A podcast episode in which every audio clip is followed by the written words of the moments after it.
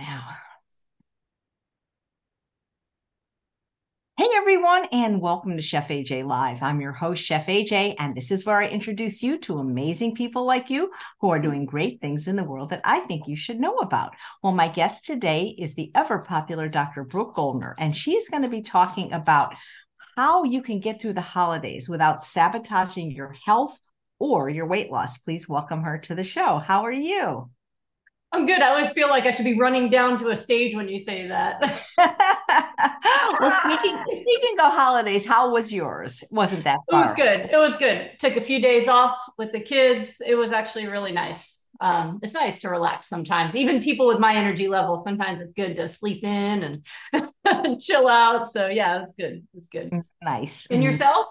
Very good. I we hosted for the first time since moving to Northern California. It was supposed to be 35 people, 31 showed up. There was a lot of food prep. That's so, a high turnout. And it's really well, and all vegans pretty much too, and vegan doctors up to a hundred year old vegan doctors. We have a hundred year old vegan doctor here. He's amazing, Dr. John Scharffenberg. It was great so cool. holiday with him.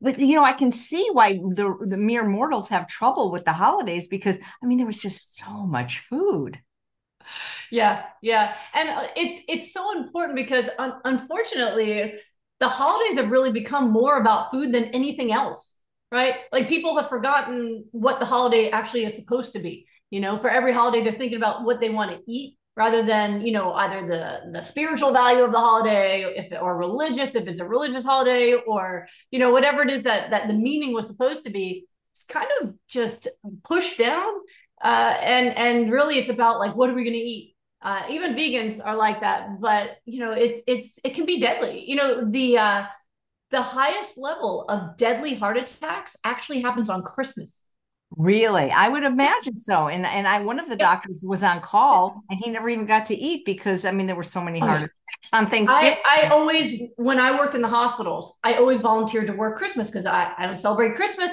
So I always volunteered to work Christmas so everybody else could be home it's busy. Uh, it's busy. One, uh, depression is high uh, for people who don't have family to go to. So it's always important to check on your neighbors and people who might not have folks. Um, but yeah, chest pain, heart attacks. And it's like people are looking forward to eating the ham and the cake and the pie. And then it's the final, final straw, you know, and, and it's so important to not let ourselves kill ourselves or lose people we love over the holiday. There's so many ways to make it good. And I know you know that. Um, But I, I like to always arm people with options because the thing that happens over the holidays, most folks get sicker and they gain weight right over the holidays. One, they're wearing fluffier sweaters, so they're like, "Oh, you can't tell." I have another portion of cake, right? Um, but a lot of people's goals for their health and their fitness level get totally sabotaged over the holidays. So I always like to have kind of two ways to go about it. Uh, for the folks who know they're going to eat badly anyway, ways to at least minimize the damage versus how to actually keep yourself as healthy as possible over the holidays.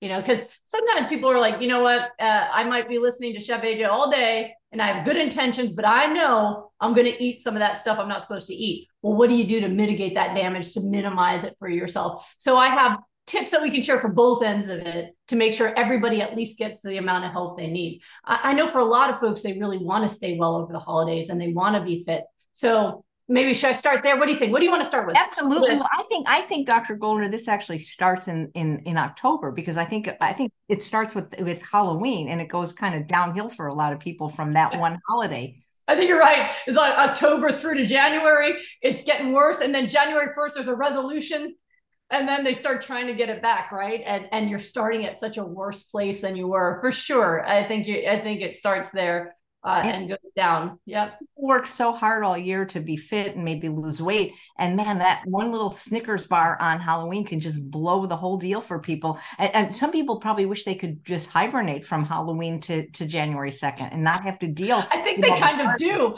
They wake yeah. up to eat and then they're just kind of sedentary. But it can be dangerous for people with food addiction. And I know that you talk to people a lot about that Absolutely. that Snickers bar and you wake up uh, those addictions and it could take you months to get back to where you were.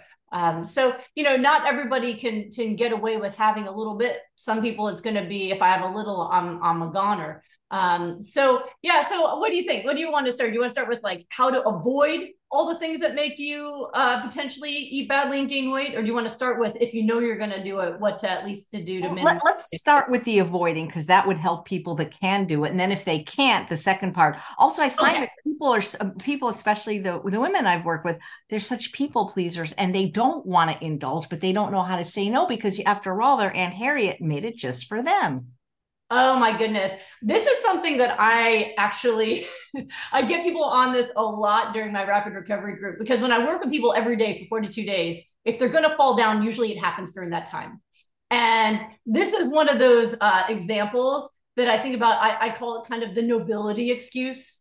Like, oh, I ate poorly to make somebody else happy. Like you fell on a sword for somebody. And as long as you make it seem noble, it seems like a good excuse. There was someone in my group who uh, she ate a cookie because her elderly neighbor gave her one, and she wanted to be polite. And I I got her on. I was like, hey, you you ate a cookie when you're trying to heal from an autoimmune disease. This is you know we, we have to make a plan for how to do this. And so her first response was actually say like, well, next time I guess I'll just offend the old lady. And I was like, no, no, no, you don't get to do that. I said, you know what? Old people pretty much raised me. My my mom's parents were my second set of parents. You know, they didn't have daycare back then; it was grandparents. You know, and uh, and so I I learned to beat all of her friends at cards. Like I spent summers with them. I know old people. You know what they like? Your time. They want you to listen to their stories, right? Maybe they want some hugs. Maybe they want you to play cards with them. You don't need to eat their cookies to make them happy. I said there were so many different things you could have done. Number one, you could have said no, thank you, but tell me more about your grandkids and just spent time with them. Number two, you could have said, you know what? I'm not hungry. Let me take it for later. Wrap it in a napkin, take it home, throw it in the trash when you get home. There's so many different things you can do in the moment. But as long as you think that you have to eat poorly to make other people happy, you're always going to do that because you want people to be happy. And it's important to realize that if somebody actually cares about you, they also want you to be well. And it's okay to say, you know what, I'm off of sugar right now. That sure looks good. Eat a second one for me. But uh, anyway, how's the grandkids? You know what I mean? Like you don't have to make it into a big deal, but it's okay to say no, thank you. One, you can say no, thank you with no excuses. And I tell people that all the time. If you you don't have to like people want to prepare speeches for the holidays. I've had people say, can you give me a list of reasons to give at Thanksgiving dinner or Christmas dinner for the people who ask me why I'm not eating what they're eating? And I was like, no, I'm not going to do that.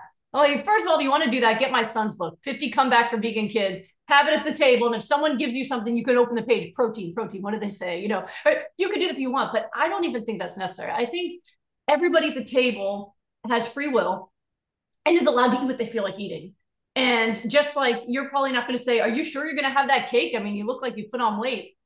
It's okay for you to eat a salad without being attacked for it. So if someone says, Why aren't you eating meat? Say, I'm happy with the food on my plate there's no, you don't owe anybody an explanation.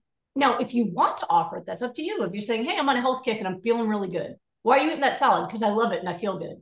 It doesn't have to be an attack, it doesn't have to be a fight, but you do have to prioritize yourself and your health if you want to be well.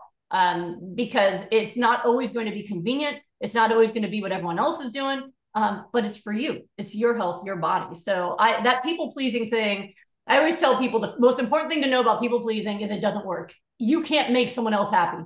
If they're not happy, they got their own work to do. Right? You got to work on yourself. And if somebody really cares about you, they're going to be happy that you're taking care of yourself. So, yeah, that's not an excuse. Oh, I don't want to forget before we get into all this stuff, I want to make sure your audience knows. Um, you know, I have these online classes that I do. It's uh, mm-hmm. It's it's all the information about my nutrition protocol for reversing disease and optimizing immune health. Um, I have online classes, and uh, now through the holidays, I'm actually having them online for free to try to help people not get sick over the holidays. So it's my entire goodbye lupus protocol, case studies and different diseases. It's all it's all the content. There's no like holding back or whatever. It's all in there. I've had people all over the world who've gotten rid of their diseases literally just from those classes alone. So if they go to goodbyelupus.com, those classes are free to January 1st, just for anyone who wants to just sit and watch them and learn. So if this hour isn't enough and you're like, man, I wish there was four more hours. wow, can, that's so nice of you. Thank yeah, you. yeah, yeah. Um, I love to do that uh, to try to support people's health. And so, like I said, it's helped many people actually get healthy without ever needing to see me.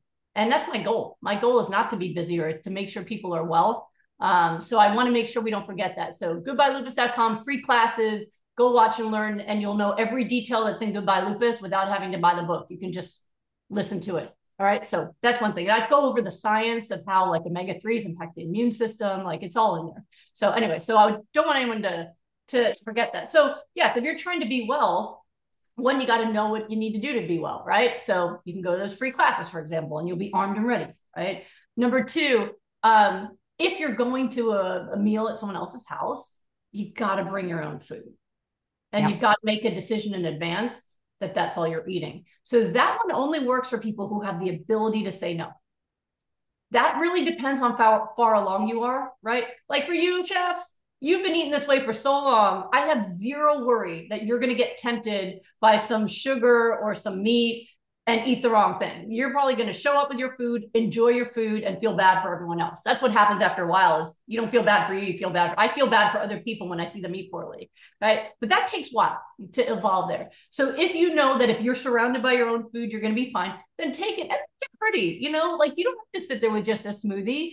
Um, there's you you can make beautiful foods for yourself and salads and things, and make it a really nice display for yourself so that you can enjoy it and stay full right? But you have to commit ahead of time that no matter what anyone else says or does, that's the only food you're bringing. And I always would bring enough for other people too, because everyone's always interested in in the healthy stuff once it's there, right? I've made raw pies before where everyone ate that first. I'm like, wait a minute, what? That was mine. What?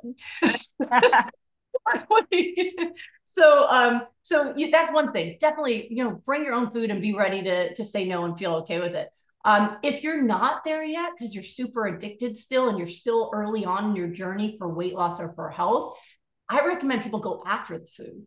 You know, I was teaching people that over Thanksgiving. Um, ask the host when dinner is and show up after dinner. So you're there for the karaoke and the games and the singing and whatever you're going to do. But that way you're not going to be sitting there tempted if it's like a buffet style, sit in another room away from the food, like get your food, bring it with you, and don't go into where the other stuff is. Um, I had a client that kept doing that. She would resist the whole time, but then eventually go walk and look at everything, and then boom, cookies in the mouth. Right. So you've got to make sure that you're you're really able to do that. If not, go after the food. Um, or I always tell people you can always go on a different day too. If they're having a big like blowout meal or something and you know you're going to be too tempted, say, hey, you know what? I'm not going to be able to come on that day, but would it be okay if I stop by the next day, the day after, just to spend that time with you? Maybe we can go for a hike together or we can do so, you know. So it's quality time without the stress of the food. Um, because when you're really early on in recovery or weight loss and you can't say no, the best thing you can do is avoid the temptation. Uh, it, it, gets better over time where it's not so tempting. Um, but yeah, that that's usually my suggestion if they already know they're not going to be able to say no. Um, so, uh, or the other thing you do is host your own, like you did for your Thanksgiving. I've hosted plant based Thanksgiving for my whole neighborhood, and we were in Austin, it was so fun. None of my neighbors were plant based, but they asked me for recipe ideas, and they all showed up excited and interested to see what's going on, what are we eating, you know. It, it so if you host your own, you can make it raw vegan, you can make it plant based, you can you can give ideas for recipes, and it's going to make it so much easier because now you're in control of what's going on there. So I always like to do that. I like to take the control and host it myself. And that way, everyone who comes over my doorstep is plant based. Like there's no animal products in my house. Uh, so even my employees, like they they they're gonna have to go out if they want to bring. If you're coming in, there is plant based in here. So it's it's a safe place, you know. So all of those suggestions I find really work for people, and, and I'm working to help people have more recipes. I actually I haven't shown anyone yet. You want to see a yes? Be seen yet? So I have the proof for my new book, Goodbye Lupus, Hello Delicious. It says proof across the front. It's the first, you're the first one to see it. Well, now everyone is watching. That is so cute with the chef's hat and the doctor's coat. Oh my god, yeah. I didn't want. I wasn't gonna wear the hat, and Tom insisted, and it's cute. Yeah, I'm wearing the hat. Um, but yeah, so this is like stuff that's not smoothies that'll help people with recovery. You know, and there's like beautiful meals in here. But um, you know, so to help people with ideas that are not just like um, this is one of my favorite things actually is these raw tacos and stuff. So for people who are looking for more exciting things, this is going to come out before Christmas. This is the proof. This is so we're going over the final proof before we publish. That's what's happening right now in my house. So um, so that's really exciting. But I mean, the internet's an amazing place. Chef AJ is an amazing resource. Like there's so many resources out there to make food that's healthy and is going to be fun and enjoyable for yourself. So, um, so I recommend people do that. That way, you're not feeling like I always joke around with people. Don't just sit there with a salad using your own tears for dressing and feel left out. Like you can make beautiful things. So that's what I suggest for people who are really trying to stick with it. Make sure you get your workout in. Make sure that you um, eat the right foods no matter what. Now, for a lot of people, they'll admit to me they already know they're going to eat something bad over the holidays that that's their time of year where they are going to eat either something that's an animal product or that they're going to eat some of that pie or cake whatever it is that they know they're not supposed to have. So in those cases and and really you got to check in with yourself because for people who are very sick this could be life ending i said there's high you know highest level of deadly heart attacks are on uh, christmas um, I've had people with kidney failure where one bite of a mini Snickers put someone back six points on their kidney function. Like it can be life ending for people who are seriously ill. So be careful if you're choosing this option. Like, is I always ask people, ask yourself, is it worth it? Like, am I, what would I rather have, functioning kidneys or a piece of pie? Like, sometimes that's really the choice you're making. For other folks, it's like they're generally okay they're you know they're just trying to eat better to have a healthier life but they're not in in mortal peril if they eat something that's that's bad for them or they're trying to lose weight right? Where it's less less of a scary situation to eat off plan so i always tell people if that's the case and you're going to do it anyway we have a lot of tips to help all right? One is make sure you eat the good stuff 1st mm-hmm. So wake up in the morning and drink the green smoothie. Get the nourishment in because you're going to need it to fight back against what you're planning to do for yourself, right? Bring that big salad with you. So before you eat anything else on the table, you have to eat a full plate of salad first. That's first. What does that do? One, you get the nourishment in that can help prevent some of the damage or at least repair some of the damage. But the other is it'll give make you full so now you're going to have less room on the plate or in your gut for whatever's on that plate, right? So if you have less room in your stomach, you're less likely to eat as much of the bad stuff. So I think a lot of times people avoid healthy food on holidays and they wake up and they're eating cookies and brownies and then they're moving on to all the different bad stuff and by the end of the day they're that's why they're sleeping with their pants unbuttoned right so at least minimize the damage by eating well all day and then eat that one thing that you thought you wanted, you probably won't like it as much as you think you did, but eat that one thing, but have done that. Number two, make sure that you get your exercise in, especially if weight loss is your goal. My husband has tactics actually in his book, uh, Miracle Metabolism. He has tactics for when people accidentally or on purpose miss their food uh, goals for the day, whether it's for muscle building or whether it's for fat loss. So if your goal is fat loss, and you ate like a loaf of bread and pie, then bodybuilding exercise is actually what you want to do. Sometimes people think that they're going to run it off with cardio, but actually a better bet, and these tactics are super cool in his book, but it's, you know, because everybody messes up sometimes. But the better thing to do when you're going to, when you overeat is actually bodybuilding because you're going to force some of the sugar into the muscles to build muscle size rather than all that sugar going into body fat. So when insulin's released, is going to tell your your body to absorb that sugar. If you're bodybuilding, like really bodybuilding, that sugar is going to be pulled into the muscles more than into fat cells. But if you're not bodybuilding, it's all going to go into fat cells. So you're still going to get some fat from it, but you're going to send a lot more into muscle tissue. So it's a little hack. Now, I'm not saying to just like, you know, do a bunch of push ups and eat pie and want to lose weight. But I'm saying if you do it, do the cardio too. It's good for your heart. But if you lift some heavy weights, do some squats. You know, the biggest muscles in your body are your legs, right? Do some squats. And that way, at least some of that sugar is going to go into building the booty and the legs rather than all going into body fat. So those are some things that you do. Make sure you keep the workouts in, make sure you keep the good foods coming in. And that way you can minimize uh, some of the damage that you would do from the from the stuff that really isn't good for you. You know, I agree with you about um, having the healthy food first because if people are full, whether it's full on nutrients or a belly full of potatoes from starch, it doesn't mean they won't indulge, but th- there's going to be less impetus and less less room to do it. You know, still crowding out, and it works. That's one of the things I do for my clients who have food addiction, who aren't ready mentally to give up what they're addicted to. I'm like, I'm not going to tell you to give it up because if I do it, all you're going to think about is how much you want it. But before you're allowed to eat that thing, you have to get in all of these vegetables, all of this water, right? So I give them all this food that they have to eat first. And then if you're still hungry and you still want it, then you can have that. And it works because psychologically they know they're allowed to, but they have to nourish first. And they end up not wanting it a lot more often because they're already full and you know they, they don't need it as much, especially exercise. Exercise releases endorphins. And so if you've already gotten a great hit of endorphins, you might not need the sugar to give you the endorphins anymore. If you don't exercise, your brain's going to seek out another way to get those endorphins and, and food is a very quick and easy way. And brains are smart. They're always looking for the quick and easy way. Absolutely. And what about alcohol? Doesn't that make it more difficult for people to make healthy choices? Well, sure. I mean, uh, you never hear about drunk people making great choices, right? I mean, yeah, give me this, give me, give me a green smoothie. Yeah. yeah. Most people were making bad decisions when they're drinking. I mean, I remember in college, the only time I thought it was a good idea to eat cheese fries at 3 a.m. was if I had something to drink, right? Like that's just not like people don't make good choices about food when they're drinking, right? None of us do. Um, so one, alcohol is inflammatory, so it's not a good idea uh, if you're sick, right? But if you're not sick, I, usually people can have some. Sometimes I, I have a, you know, what I teach is if you are healthy, you can get away with recreational eating or a glass of wine or something like that here and there, and you're going to stay healthy. If you're trying to get healthy, it can hold you back. So there's a difference between what healthy people can do and people who are sick can do. Um, but even if you're looking at weight, yeah, uh, if you once you loosen inhibitions, it's very hard to be in control of your choices. So it is a really good idea to uh, to not drink alcohol if you're trying to make better choices around food for sure.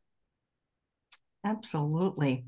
You know, I feel like that people that are people pleasers struggle more than people that don't for so many of the reasons you said and that they almost need to do some kind of like role playing or practice before they get to the event yeah and it's also important to unravel that so you know the idea of people pleasing it, a lot of times there's these cute names given to really serious conditions and people please people who are pathological people pleasers what they're really saying what's really going on inside of them is I'm afraid that I'm not lovable enough and that people aren't going to love me or care about me.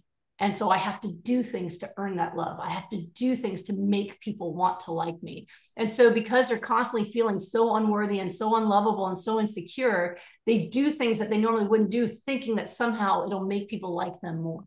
So, I think in the short term, things like role play can help because you're preparing yourself. But in the long term, getting the psychological help um, I unravel this a lot in my in my group because I get to know people and I can't help it. I help people with all the emotional aspects of it. So if somebody keeps falling down because of this, then we start working on undoing that, working with their inner child about like, why did you grow up thinking you weren't enough? And who gave you that message? And are you willing to let go of that idea and say, you know what, I am enough? And somebody who cares about me is going to love me equally if I eat a salad or a piece of cake. Like that doesn't make sense. I should, you know, and then I'm allowed to take up space and be in a room and not have to earn anybody's love. Right. So that takes emotional work um, so that you feel safe showing up in the world, just being yourself and eating what you want to eat and not feel like you're letting anybody down. So there's so many levels to this. So one is remember, you know, people pleasing doesn't work. If someone's unhappy, they're unhappy no matter what you eat or do, they're unhappy. You're not going to keep somebody else up. It kind of this image just came into my head it's kind of like uh, if you saw the Titanic when somebody's like, "Oh, I know how I won't drown. I'll stand on this other person." But now the other person underneath you is drowning, and you're drowning too, right? Like you can't you can't try to help someone can't prop themselves up on top of you and then you're underneath them. It doesn't work. So they need to do their own work if they're unhappy. But you also have to start working on like, why do I feel like I need to do this? And am I allowed to just be a person living my own life, eating what I want to eat, and not feel like I need to work to earn people's love. So that's that's work you want to do with a therapist or somebody who's trained to do that. Um, because it's not really about the food and it's not because you just love to please people, but it's because there's an emptiness inside of you in, in your own sense of yourself. I think you came up with a new diagnosis, the triple P, pathological people pleaser. That's what I call it. yeah. Well, that's what because it is pathological. It's different than acts of service. You know, the love languages. Like I, I'm an acts of service person. I love doing things for people. Like it makes me happy. If somebody needs something and doing something for someone, it makes me feel good. Um, but but it's not i don't feel like i have to do that to earn someone's love it's something i like to do to just see someone smile you know like hey i made you something or i saw this and it reminded me of you those are nice things to do and it makes me happy but i don't feel like i can't you know that i'm not enough like oh i have to do what's going to make this person feel comfortable no I, they can do what they need to do and i can do what i need to do right so it has it's pathological so it yeah it's a it's slightly different it's the, that compulsive need to do what you think is going to make you more acceptable to others rather than doing what you know is right for yourself. What is the motivation of the food pusher? Because it doesn't matter to me if you eat my food or like it. So why does somebody get joy if they eat the food or angry if they don't? I, I, that's what I never understood from the other side of the equation. So people who get mad that you're eating healthy. Or, yes. or just or that you won't eat their food whether it's healthy or not i mean sometimes people are actually full you know i've never had someone get mad that i didn't want to try their food um, but there are, I did get attacked once by a lady at a party. It was the weirdest thing. This was years ago. Um, I'm trying to think if Alex was born yet. It was a long time ago, but I'll never forget it because it was so jarring. It was a, it was a like a Super Bowl party, and my husband and I went because we wanted to just be with these people. We were friends with the person hosting, but we didn't know their other friends very well. And it was a Super Bowl party, and so we brought a veggie platter with a thing of guacamole to eat because that's what we wanted. We were there for the fun, but if you wanted something to nosh, we just grab a broccoli, dip it in some guac, chew it, and, and we were having a great time talking to everyone. And there was one woman there who was morbidly obese, and she kept giving me these horrible looks. And and just and I was just like, I wasn't doing anything. I'm just myself all the time, just having fun time. And she finally she goes, You're not supposed to eat healthy on Super Bowl. Um, Where is that written? I, I didn't. I don't know. I don't know. But she was, and so then she kept saying stuff like that, and we weren't even talking to her. Like we weren't preaching about food. We were talking about the game. We were talking about goofy stuff. We were laughing and just eating. We were just eating, but we weren't actually talking about it. We don't preach to people at a point. We let them do whatever they're doing. But she was taking it personally that we were eating vegetables and got angry, like so angry at the end of the party, she goes, I just want you to know that my kids ate an entire bag of chips by themselves today. And then she slammed the door. And I was like, Are we in a fight? Like, I didn't even know I was in a fight with this person. I don't even know this person. But it was interesting because what it showed me was in her mind, the entire party, she was assuming that we were judging and that we were looking at what people were eating. And none of that actually happened we were completely oblivious to what anyone else was eating. We were just talking to our friends and eating veggies. But she got very angry with us without ever having had a conversation with us. So, but what that means is she's terribly insecure about what she's doing. And I think she's aware that she's eating unhealthy. She's aware that her kids are eating unhealthy. And seeing other people eat healthy makes her feel insecure and judged but none of that actually happened. I didn't even, like I said, I didn't even notice her until she was yelling at me. And I was like, what happened? why is this lady mad at me? I don't know what I did. Um, so I do think there are folks who they already know, listen, I got a cholesterol problem. I have a blood pressure problem. I got a weight problem. I should not be eating this. And when you don't eat it, then they start projecting that feeling on you to say like, you know, because if you weren't eating healthy, then I wouldn't even be thinking about this right now. I'd just be blissfully eating my chicken wings and not thinking about it. But because you're sitting there eating vegetables, now I'm feeling insecure because I know I should be doing better. So, it's, but it's uncomfortable to feel like I need to do better. It's far more comfortable to be mad at you. And so it's it's called projection, right? So um, thankfully, uh, being a psychiatrist, I'm aware when somebody yells at me that I'm not associating with, that has nothing to do with me. That's why I said people pleasing doesn't work well, it's for the same reason. When somebody's unhappy, that's because of what they're doing in their life. And so sometimes being the one person that's eating healthy, you become the target of their anger. But it's not because of you. And you don't want to try to make them feel better. Like, okay, I'll eat cake so you can not feel bad anymore. They need to feel that feeling. I hope after that party, she actually started think, eating healthier. I, I hope that that was a turning point where she said, you know what? I acted really weird and I shouldn't have done that and I shouldn't have blown up that way. Maybe it's time for me to start eating some vegetables, right? Like I hope that that happened because sometimes the best thing that can happen to somebody else is that they're uncomfortable. Because when you're uncomfortable, that's when you contemplate change. If you're comfortable, no change will happen. right? So sometimes we do make people uncomfortable when we eat healthy, not usually as dramatic as that, but sometimes we do, but that's good for them. Let them feel that discomfort. Don't take that away from them because now you're robbing them of the opportunity for them to grow, for them to go, wow, you just ate really healthy at Christmas. I could do that. Like I had an alternative experience once where I was at a hotel. It was late at night. We just got to a hotel. I want something to eat. We go to the restaurant, and this was one of the worst hotel restaurants I've ever seen. Nothing had no meat. And, so um, one of the appetizers, though, was Brussels sprouts with bacon. So I was like, oh, they have Brussels sprouts. So the waitress comes over and I said, can I just have a giant plate of Brussels sprouts with salt and pepper? Like steamed Brussels sprouts. And she and Tom goes, oh, that sounds good. Two of those. Right. So she looks at us a little weird, comes back with like a mountain. Each plate had a mountain of Brussels sprouts, and it was delicious. I love Brussels sprouts. Salt, pepper, we ate them. And when we were signing our bill, the waitress came over and said, I just want you to know that you changed my life today. I said, What, what did we do? We ate Brussels sprouts. She goes, Well, I've always wanted to be vegan. And I thought it was something that was impossible to do at restaurants. And I just watched the two of you in action and realized, you know what? I could do that too. And I'm going to go for it. We didn't even talk to her about it. Like all she did was see us eat Brussels sprouts and something opened up inside of her. So when you're doing the right thing, the right for yourself, the right thing happens to other people, even if they get mad or irritable or if they get inspired. Those are all things that they need to feel. But what's most important is you're doing what's good for you. That's a great story. So people are saying, like Bit saying, the first bite is the only bite we can refuse. Yes, yes. I had that experience when I was getting my health back. It was when I was an intern working, you know, overnight shifts multiple days a week. And the sugar at night, when it's 3 a.m. and your pager goes off and you jump out of the bed, and then you have to walk past a gauntlet of sugar at the nurse's station because that's how they stay up all night is sugar. So it's like donuts and cookies and cakes. Oh my, right? Once it gets like 3 a.m. and you're kind of woozy, it's so easy to just grab a bite of something. And I learned pretty quickly if I broke off a piece of a donut on the way to see that patient, it could be an hour or two hours later. I will come back and finish that donut and eat a second one. But if I could get through the gauntlet without tasting it, I would forget about it as soon as I was past it. So I had to learn that lesson for myself is that, you know, if anything, like grab a carrot to eat as I walk by or put my water bottle in my mouth. But if I avoid the first taste, I'm golden. If I taste it, that's it, it's over.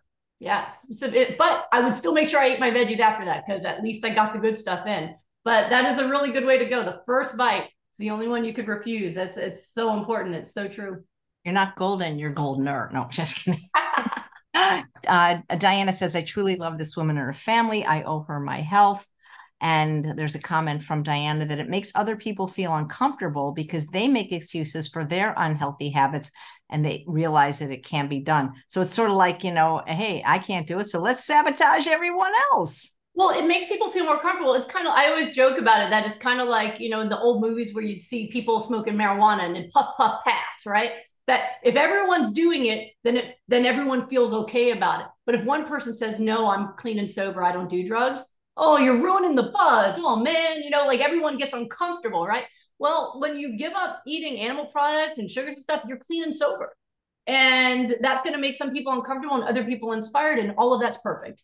Um, but it can be difficult at first. Once they know that's you, it's not a big deal. I mean, I, I make new friends on a regular basis. I just made some friends at a book club, and we're all different. Right? I'm the only one that's plant-based in the group, but one of them is Muslim and she doesn't drink. And and and it turns out the one that one person I met, her daughter is autoimmune disease and because she met me, her daughter's now coming off a of medication, all because she met me at a book club, right? But like whenever we um, hang out, they always make it plant based for me. And I'm the only one in the group that's plant based. And they've never asked me, they just do it automatically because they're so kind and so nice. But it's just one of those things that you you can be yourself. You can be uh, someone who doesn't drink for religious reasons. You can be someone who doesn't eat sugar, you can be plant based, you can be whatever it is that you want to be, and you have every right to show up and have fun and be respected for it. Yeah. I think some people, this is so stressful, they avoid the holidays altogether. Yeah, but that can make that can that can make it hard too. Like I remember when we lived in California, Thanksgiving was fun because Animal Acres, they've changed. They're now farm sanctuary, but it used to be Animal Acres. Do you know that place? Yes, I used to love it. Yeah. Mm-hmm. Well, the only places I've ever taken my kids to see animals has been to sanctuaries. Uh, we've never gone to like circuses or zoos or anything like that, but we would go to the sanctuary. It used to be Animal Acres, it's now Farm Sanctuary. But on Thanksgiving, they would have an event where you could feed the turkeys.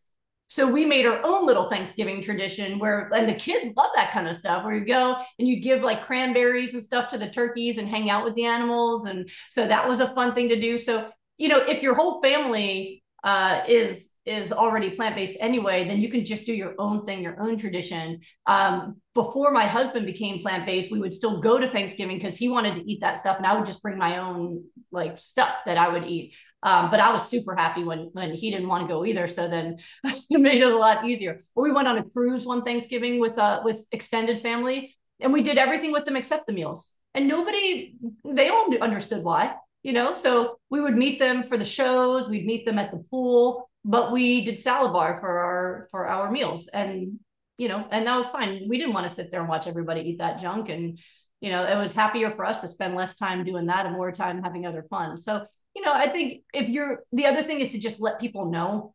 I think if you're going to go to a party or get together and they don't know that you've changed your diet, that can also make it uncomfortable. So another one of my tips is always that you let the host know listen i'm, I'm eating plant-based now um, but i just want you to know i'm coming to your house because i love you and i love your company don't worry about the food i actually got it handled i'm going to bring enough for everybody but i'm just going to bring you know some salads and other stuff um, but just so you know like don't even offer me what you got going on there because i already know your food's delicious and i might get tempted. So do me a favor, don't even offer it to me. Just let me enjoy your company. So you ask them in advance not to offer it to you.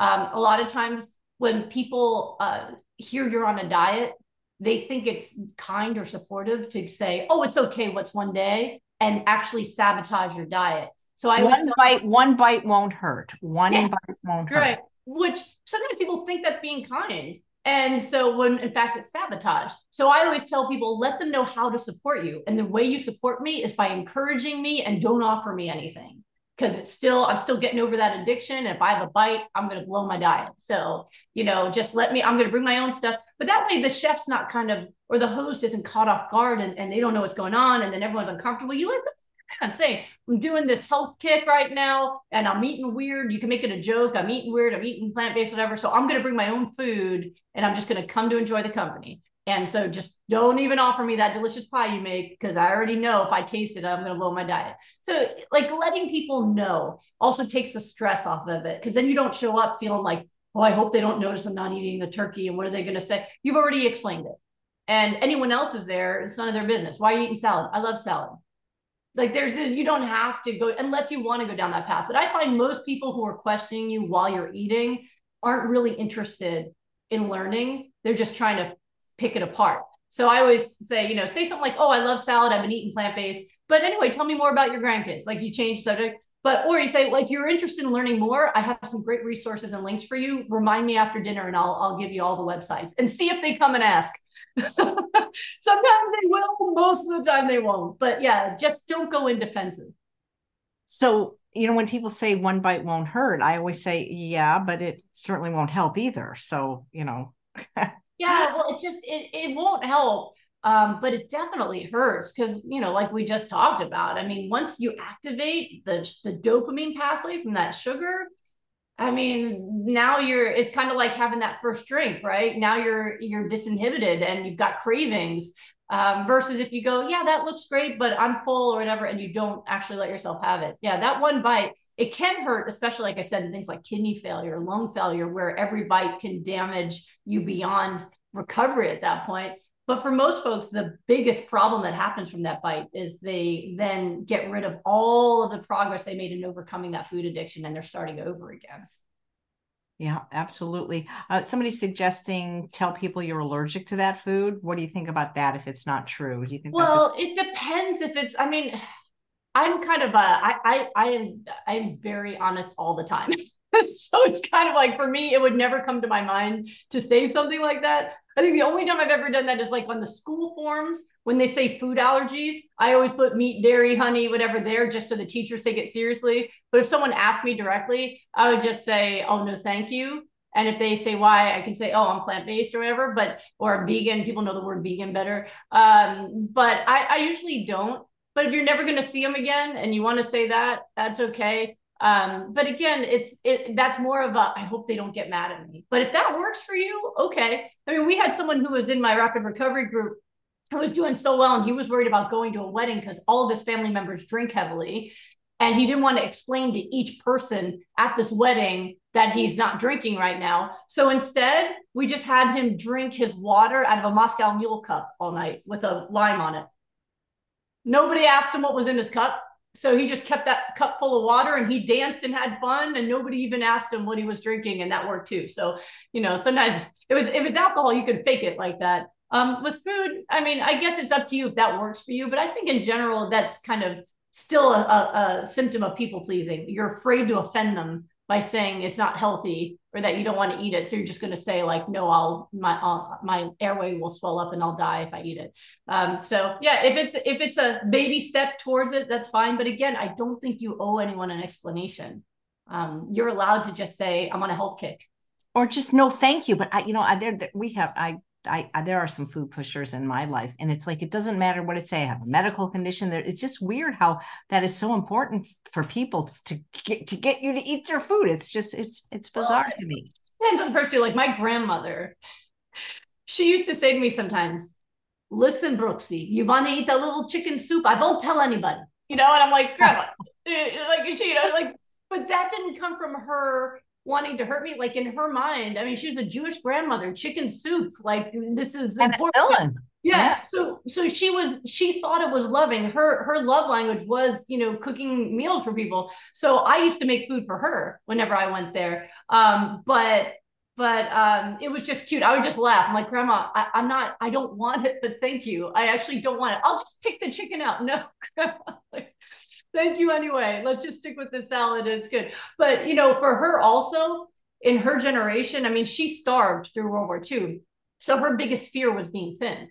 She always wanted to keep a layer of fat. She was a round, round little lady, you know, and she always wanted to keep a layer of fat on her because starving was the one of the mm. worst things that ever happened to her. So she liked me better when I was bigger too. Mm. So I think part of her too was like wanting to fatten me up. You know, she's like, you were more beautiful when you were a size eight. You know, and I'd be like, thanks, uh, grandma. But I had lupus and kidney failure and blood clots back then. And I kind of like my size now and my health. But she was, it, it wasn't coming from a place where I felt negative. You know, there was no negativity. It was just her fears and her stuff. So I was able to just kind of give her a hug and thanks, grandma, but I'm actually happy. Um, so, you know, you just, you have to be willing to say, like, see where it's coming from and if it's someone who's just like they don't know better, you can say, thanks so much. I, I appreciate it so much. But yeah, I'm actually really full and I enjoyed my meal. But you know what? I just want your company, you know, and and to be able to move through it without feeling like you, you know, get into a place of panic and defensiveness. Yeah. Uh, Susanna says, have you ever considered writing a book on the psychological aspects of eating this way? Yes, I did. It's called Goodbye Autoimmune Disease. so so what happened was Goodbye Lupus was a story of my recovery and the uh, the six different types of foods that can, you know, they're important for reversing autoimmune diseases, right? So six steps reversing autoimmune diseases, the foods to avoid, the foods to eat, right? Goodbye Autoimmune Disease, I originally was going to write it as all case studies in reversing autoimmune disease, but what started pouring out of me was all of the emotional work. Like if you read Goodbye Lupus, it's a small book. It's meant to be something you can read and implement because I'm very practical. Like let's read and implement, right? Let's make it as easy as possible. If you didn't implement it, why? And so most of it, while there are dozens and dozens of case studies and reversing many different diseases in that book, the first section of it is all the emotional stuff. So self sabotage, people pleasing, um, lifestyle habits around sleep and self-care depression anxiety. Um, basically what i did is i went my rapid recovery group and i took videos of me coaching people and i with different issues and i turned those videos into chapters. Um, and and i and i wrote those chapters based off of the coaching i was giving. So anyone who couldn't work with me that way could at least read about it and work through it. And so a lot of people told me that that book's what actually what they needed to commit that they knew they were supposed to be plant-based and they knew they were supposed to eat this way but they emotionally weren't ready yet. And so they needed, like, I literally have stuff where I say, stop now and do this assignment. Let's work on this. And so um, people have told me it's made a big difference for them to actually work through the psychological reasons that they're not taking action on what they already know, right? Like if someone's watching us right now, maybe they just found us through YouTube promoting some live content. Most likely they've already been consuming content about eating better for their health. But if you're not acting on what you already know, there's an emotional component to it. And unfortunately, it's not addressed I don't think it, a lot of people have the capacity or the ability to address those issues. I mean, I'm a trauma specialist. I know how to address these issues. But I remember meeting a, a surgeon once who was, he, he actually hired me as a keynote speaker for his event because he found through surgeries, orthopedic surgeries, that people, uh, their joints were healthy when they were plant based. Like people who were vegan or plant based who got injured, their joints didn't have inflammation like other people's. And so that started his journey. But when he told me that he tells all his patients to be plant based, and if they don't do it, he just says they're non-compliant and fires them, and that's it. And I was like, wait, wait, wait. Change doesn't work that way. Most people don't just go, oh, thanks, sir, and then they eat better for the rest of their lives. It's a whole big adjustment emotionally, psychologically, because it's about addiction and it's about self esteem and it's about traditions and it's about your resistance to peer pressure and all the things we just talked about. So, yeah, Goodbye Autoimmune Disease. I the majority of that book is about all of these different emotional aspects and and how to deal with them so that you could just eat what you meant to eat. Nice. Thank you. Um, Diana says, I'm working on my grandkids eating better. They're used to the sad way. How do you transition kids that don't want vegan? I've tried using the vegan meats to transition without them knowing. I think what you do a lot depends on the kids' ages. But no matter what, I think that your house has to be your safe place for your food, right? So anyone who comes to my house, as I said, they're plant based while they're here so when your kids visit, you're the healthy grandma and they're going to eat lots of fresh foods. Let's eat fruits and vegetables. You know, you can make them, you know, grains and beans and all sorts of different things. You can have them participate with you. I find that kids love to participate in choosing the foods and, and making the foods. Uh, they're more likely to eat what they made. If you want to get fruit, I used to do when my kids were little, I used to make rainbow plates. And so we'd make a big plate and we and we try to find every color of the rainbow and make it out of a different food. So it might be like tomatoes and tangerines, right? And so all the different colors of the rainbow all the way down. And then I'd usually make like a little tofu flower and a flaxseed cracker stem or something like that. Um, and we'd make like different pictures. I posted pictures online a long time ago when, when my kids were little, where we would make pictures out of fruits and vegetables on their plates and then they would eat their pictures. So when they're little, I find it fun to play with the food that way, but also to have them help pick it out. But you know, if a kid is hungry, they'll eat so I've always had a rule, even when my kids were little, that if you don't like what I made, I'm always going to make something healthy. And if you don't like what I made, there's the fruit bowls and you can eat fruit. And if they want to eat an orange and an apple and a banana for dinner, great. They ate some nutrition. It's fine. Um, so you can always have that rule that like, listen, I'm not going to make something that I know is unhealthy because I love you too much. I always add that line because I love you too much. Um, but if you don't like the beans and quinoa, you know, that I made, what would you like? We have apples and oranges and blueberries and all these other things. And so that they have choices, but choices within the realm of what's acceptable for you. And you're allowed to do that. And, and it might be something that, that really changes their lives. When I worked at a nonprofit with the homeless for years, I was a medical director at a nonprofit. We're working, we're working with the homeless and kids aging, well, adults aging out of foster care and juvenile justice. I was the first person most of these people ever met that offered them a vegetable, but I always had a veggie platter on my desk. And whenever they'd come to see me, they'd sit down and, hey, help yourself. And for a lot of them, they never even knew what some of those vegetables were, like a red pepper. Like they'd never seen these things before. And I have some of them that are still in contact with me today, over a decade later, who will tell me that they eat healthy now because I gave them that opportunity to taste it, to experience it. And some of them started asking about smoothies, and we started. The nurse started bringing in blenders so people could have a smoothie if they want, instead of like the pizza that we would have. Um, instead of just being able to, they used to be able to earn uh, little tickets um, for coming to classes to learn about self care, you know, and and all the things they needed to to come out of homelessness and everything. And uh, they could use those tickets originally at the local pizza place or liquor store, not for liquor, but like to buy like chips and Monster Energy drinks and stuff like that. And there was so much interest because of my veggie platter. And I wasn't pushing it. I just had it on my plate, my table because I was eating it too. That they ended up asking for this. And we were able to get a, a partnership with the, um, um, oh, what do you call it? Uh, farmers market. And the farmers market started accepting our tickets. And the kids started i call them kids 18 to 25 they started preferentially saving up their their tickets to go to the farmers market instead of going to the pizza shop. So a lot of times people don't even know what they're going to like until you just give them that opportunity. And if they hate the food fine. I mean most kids will eat fruit. But again giving them instead of just giving them what they're used to if you give them that opportunity that when in my grandma's house i eat well that can start planting some seeds in their mind that when they have more choice over their food as they get older, they might want to be more like grandma. Mm, yep. So Ellen wants to know Are you a specialist in emotional trauma or emergency critical care trauma? Oh, no, no, no, not critical care, emotional trauma. Yeah. So, um, so my uh, my background so people understand it so i was a i was a genetic researcher and then i became specialized in psychiatry and neurology then specifically in emotional trauma depression anxiety and then in uh, the cellular impact of nutrition on so how nutrition affects cellular repair and uh, immune function. So what i found is even as i transitioned into teaching people how to eat to repair their cells the emotions kept coming up. So i find that in my daily life i still do both because I find changing your nutrition, you have to, you have to deal with the depression, the anxiety, the addictions, and the traumas, or they're never going to be able to fully embrace the nutrition, or the stress and inflammation caused by those problems will keep combating the nutrition and they won't get healthy as, as quickly. Mm-hmm. Yeah, I'm not fixing gunshot wounds. Like that's that's the thing. Yeah. Bit would like to know Is it okay to hypernourish a five month old baby, smoothies or juice? Any chance of making my baby allergic by feeding him vegetables before he's six months?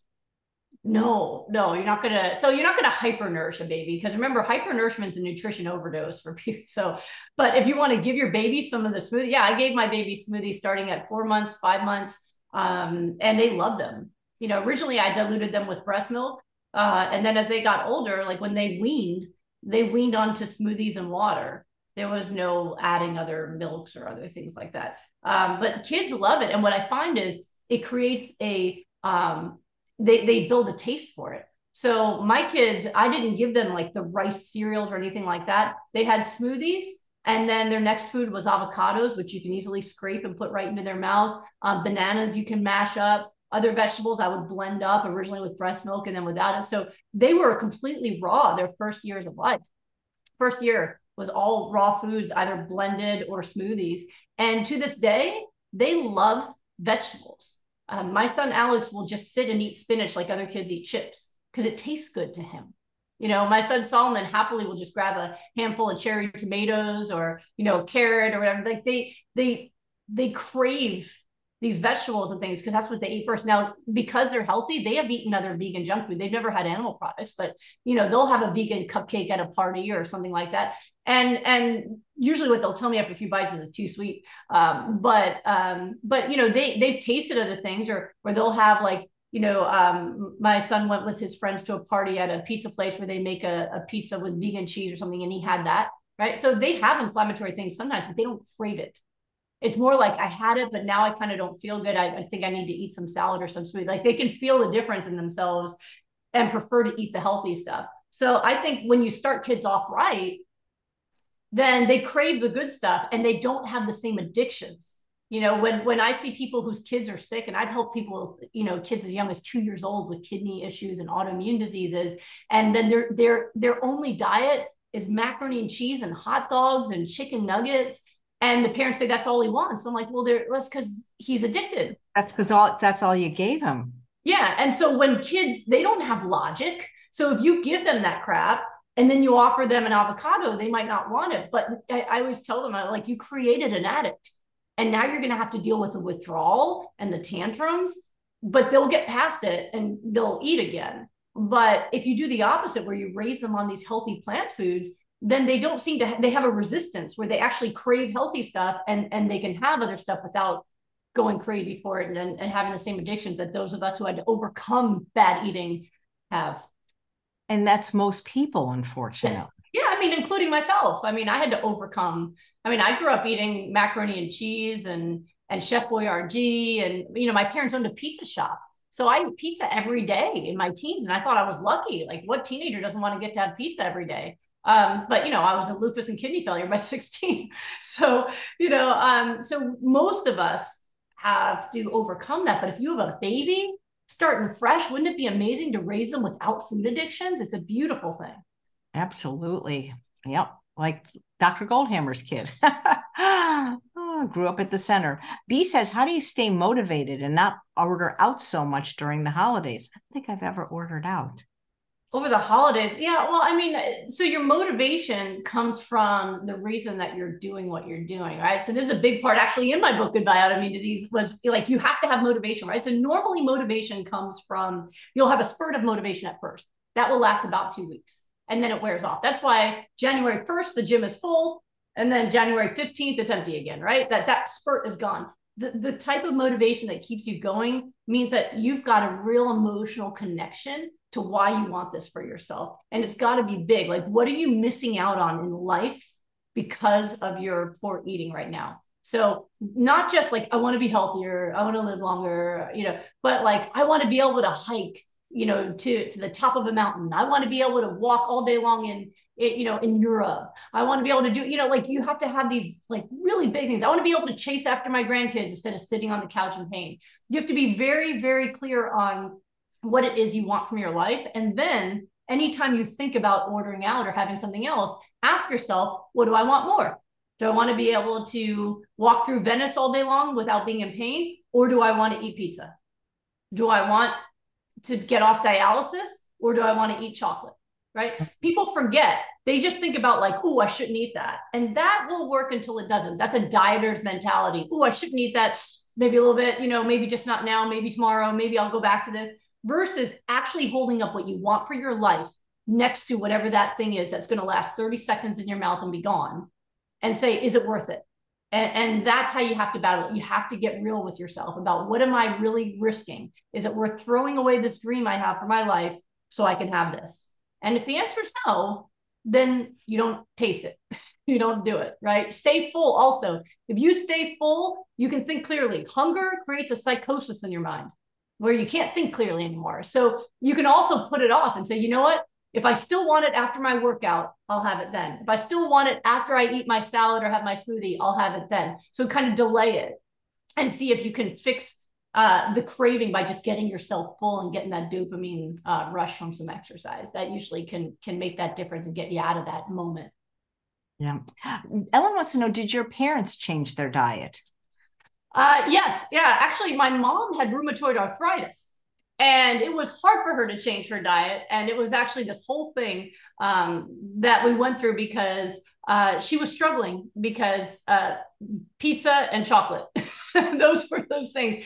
And so for a while, you know, we were vegetarian when I was growing up, and so for a while, um, she really didn't want to embrace eating this way. And well, she intellectually might, but kept eating junk. And it, it actually got between us a little bit because she would complain to me about how much she hurt. And then I'd want to lecture her on her food. And then we both leave feeling unhappy. And so I finally said, you know what? As long as you're unwilling to change your diet, um, I can't really listen about the pain. It's not fair, you know, because it hurts me to know you hurt and to know you're not willing to do what it, what you need to. So she tried everything else first. She tried surgery. She tried steroid injections and then finally she was limping around. She actually tells this story better than me but she she said uh, one day she was visiting us and she could hear me you know coaching someone through my office door. I guess i'm loud.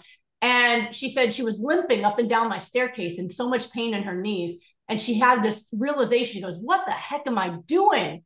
And she didn't tell me but she made a decision that day that she was going to go on my protocol. And she went home and she went on the protocol and she called me after a few weeks and said just so you know I've been fully on the plan, doing my smoothies, eating my raw veggies. My joint pain is completely gone. I've lost 20 pounds and I feel amazing. I was like, oh, thank you. So since then, she is fully on the plan. So she does smoothies every day and then she makes like vegetable soup or, you know, some tofu or quinoa and beans. And she's maintained her health pain free and slim. My mom has abs. We go to boot camp together in the morning. Um, so she's great now. She's she's in great shape. But even with what I do for a living, and what I teach every day, she still struggled to do it because it's different when your kids telling you what to do. I would say it's hard to raise parents, you know. So, you know, she had to come to it on her own. But yes, she did, and uh, and she's pain free now, so that that makes me super happy. um, you know, sometimes you you have to take a step back to let people come to things on their own. Um, yeah. yeah Ellen's, Ellen's saying, is she willing to come on Chef AJ Live and tell her story? My mom is so shy. Mm. she does not like to be in front of the camera. Um, in fact, I have had her on my YouTube before, but the only way I got her to do the video is if she didn't have to look at the camera. So she's only looking at me so that she because she's like she gets so so sweaty and uncomfortable and just does not want to be in front of the camera so my my instinct is she'll say no way oh my there's too many people um whether i could drag her next to me maybe uh, but she i did convince her to she is in a video it's on my youtube um but it took a whole lot of convincing um and like i said you'll see she never once looks at the camera she's just looking at I want to see what is the video called? I want to I want to see her. Oh, let me see. All right, I'll pull it up for you. And then I think we have to wrap up. It's been over an hour. Yeah, yeah. I, I got to let you go. So tell people where they can find you because you, you know, we didn't talk about the medical questions today because you do a, a, a Q&A every single week. Yes, every Wednesday. Okay. So if you look, by the way, the channel, the video on my YouTube is called My Mom Talks. Nice. So if you just look up mom on my YouTube, you'll see the first video uh, is my mom. Here, I'll show it to you really quickly. So I'll show you all the things. So, okay. All right. So see this one right here? There she is looking at me. Wait, your mom is blonde? She is now. okay. the gray, the gray was a battle, and now she's blonde. She used to be my hair color, but yeah, oh, now she's blonde. And she's, she's gorgeous. I'm it's gorgeous, honey. She's gorgeous. So, um, and she's got the New York accent. You'll love her. So that's that. Um, so if you uh, if you want to ask me questions about anything every single Wednesday, except for like a holiday or something, uh, I am live. It's it's live streamed on my YouTube, my Instagram, and my Facebook all at the same time. So if you look up at Goodbye Lupus in any of those places, Wednesdays at 12:30 Pacific. All right. So if you come on then, uh, that's 2.30 Central, that's 3.30 Eastern. In other countries, you're gonna have to Google it, but 12.30 Pacific, I do it every every Wednesday just to answer people's questions and keep them on the right path and keep them inspired and all that kind of stuff.